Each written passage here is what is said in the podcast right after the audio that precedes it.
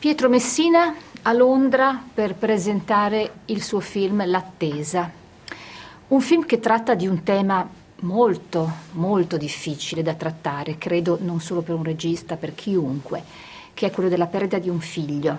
Perché hai scelto un tema così difficile, così che può quasi spaventare? Ma essenzialmente io non, non, non, non scelgo un tema, non parto da, da um, voler raccontare qualcosa.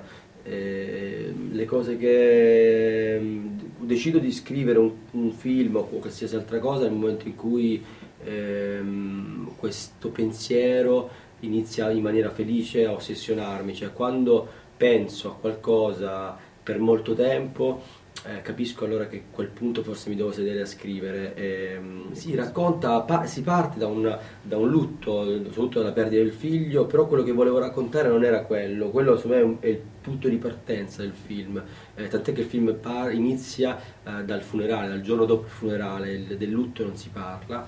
Eh, mi interessava raccontare eh, la storia di due personaggi che eh, decidono di credere insieme a qualcosa che inizialmente può sembrare inverosimile, però nel momento in cui condividono questa verità, cioè credono insieme a qualcosa, questa verità diventa plausibile, diventa reale.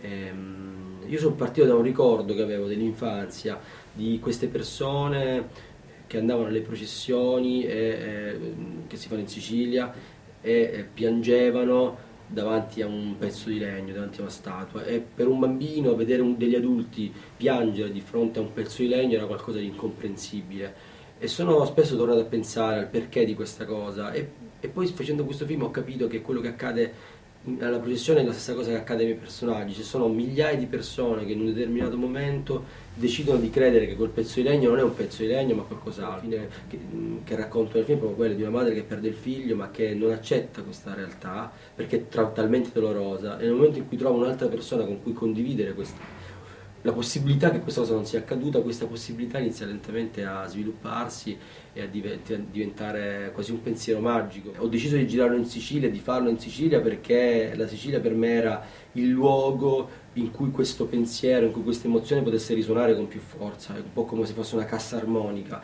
Anche i paesaggi, la villa, li ho sempre pensati come del, degli spazi in cui il sentimento dei personaggi potesse risuonare, potesse prendere aria e quindi svilupparsi con più forza, arrivare con più forza allo spettatore.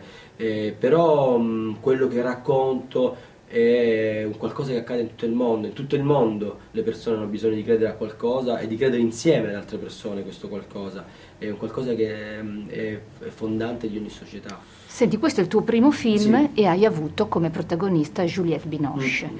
E devi un po' raccontarci com'è andata. Ma è andata, io ti dico sempre, come tutte le cose naturali e belle. Io mh, ho scritto il film, pensavo a Juliette. Uh, chiaramente lo pensavo anche con un, con, essendo una persona razionale eh, e non un esaltato, eh, consideravo una possibilità remota. Io, eh, nessuno di noi conosceva Juliette e eh, nessuno di noi sapeva come arrivarci, eh, quindi abbiamo utilizzato il, il, la strada normale, quella di mandare all'agenzia di Juliette Binoche la sceneggiatura senza nessuna speranza.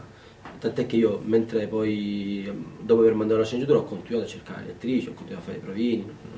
E invece è stato molto bello perché una settimana dopo, subito praticamente, l'agente di Juliette eh, chiamò il mio produttore dicendo: io ho letto la sceneggiatura ed è bellissima, vorrei farla leggere a Juliette. Chiaramente l'agente continuò a frenare il nostro entusiasmo dicendo: sì, non è, capita spesso.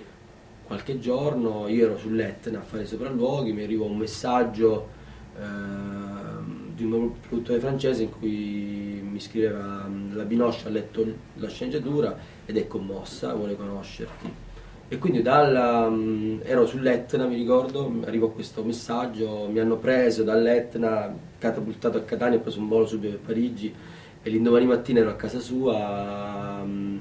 E lei mi ha invitato un giorno a casa sua, abbiamo fatto tutto un giorno di discussione sul film, abbiamo... è stato anche molto bello perché era una discussione informale, lei cucinava, eh, sembrava di stare a casa con mia madre perché lei cucinava mentre io parlavo, eh, non è stato proprio un pranzo vero e proprio, poi siamo stati a chiacchierare molto e alla fine della giornata eravamo talmente contenti tutti e due eh, che proprio io me lo ricordo, c'era un entusiasmo su fare questo film, sullo stare insieme, è nato qualcosa di bello. E lei infatti mi ha salutato dicendo ci vediamo in Sicilia per girare. Quindi io... Anche la, la, l'altra giovane protagonista è un personaggio interessante. Mm. Come è andata invece la ricerca? Lì è il contrario, proprio lì è andato l'opposto. Mentre per Juliette pensavo a lei dall'inizio, con Lou, Lou Delage si chiama l'altra attrice, con lui è mh, successo l'opposto, cioè io cercavo un'attrice e ho fatto circa sei mesi di provini a Parigi, quindi è stato un casting lunghissimo, estenuante. Perché? E sono stato sei mesi a cercare questa attrice e non la trovavo mai, eh, c'era sempre qualcosa, ho visto attrici, incontrato attrici bravissime, eh, il livello degli attori in Francia è molto alto, quindi ogni volta i provini erano molto belli ma c'era sempre qualcosa che ritenevo non, non preciso. E poi è stato simpatico perché l'ultimo giorno di questi sei mesi io in realtà in cuor mio avevo già deciso, o almeno avevo, avevo accettato di... avevo deciso di dare il ruolo a un'attrice che mi piaceva moltissimo, però non ero ancora convinto. E quindi io faccio l'ultimo... erano, era pomeriggio tardi, dovevo andare via e arriva questa ragazza in ritardo, era l'ultimo provino. Ho tutto perso l'aereo perché ero irritato, quindi ero molto dispettito, già non la volevo manco più vedere, ero arrabbiato. E, entra questa ragazza, appena entra nella stanza la vedo, la vedo fisicamente e dico che non, è, non c'entra nulla. E quindi ero felice, ho finito, ho trovato l'attrice con un'altra. E proprio per una questione di educazione ho detto guarda siediti, facciamo un provino, perché ormai era arrivata, era trafelata, dico facciamo questo provino. E ho fatto un falso provino, era una cosa proprio di educazione, dico gli faccio due domande. E dico vabbè leggiamo questa pagina qui della sceneggiatura anche con molto disinteresse, e appena lei ha letto veramente le prime quattro parole dentro io ho detto porca miseria è successo questo, adesso devo fare davvero un provino perché c'era qualcosa che eh, mi stava molto interessando. E quindi abbiamo fatto un provino che è durato tre ore, quindi è diventata una prova, ho chiesto portatemi una telecamera, devo girare. E abbiamo subito iniziato naturalmente a lavorare e alla fine del provino proprio appena siamo ho detto tu fai il film. E ho capito però in quel momento perché avevo speso sempre con la sua proprio personalità, che è sua, della persona, eh, avrei portato al, al personaggio sì quell'ingenuità, quel candore post-adolescenziale, ma al contempo una forza anche animalesca che lei ha, una sensualità istintiva che eh, ha reso il personaggio molto più forte, molto più strutturato e molto più bello in relazione soprattutto a Juliette Binoche, quindi lì ho capito che doveva essere... Cos'è l'Italia per te?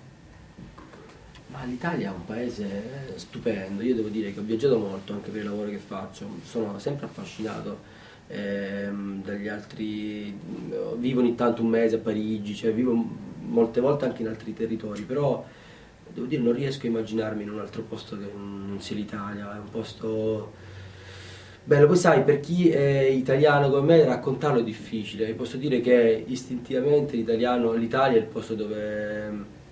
si vive bene, dove c'è una dimensione del, è una dimensione interpersonale che io trovo straordinaria, che poi probabilmente perché sono nato lì e, e quindi non lo so, è un, è un posto iperbolico dove è bellissimo vivere.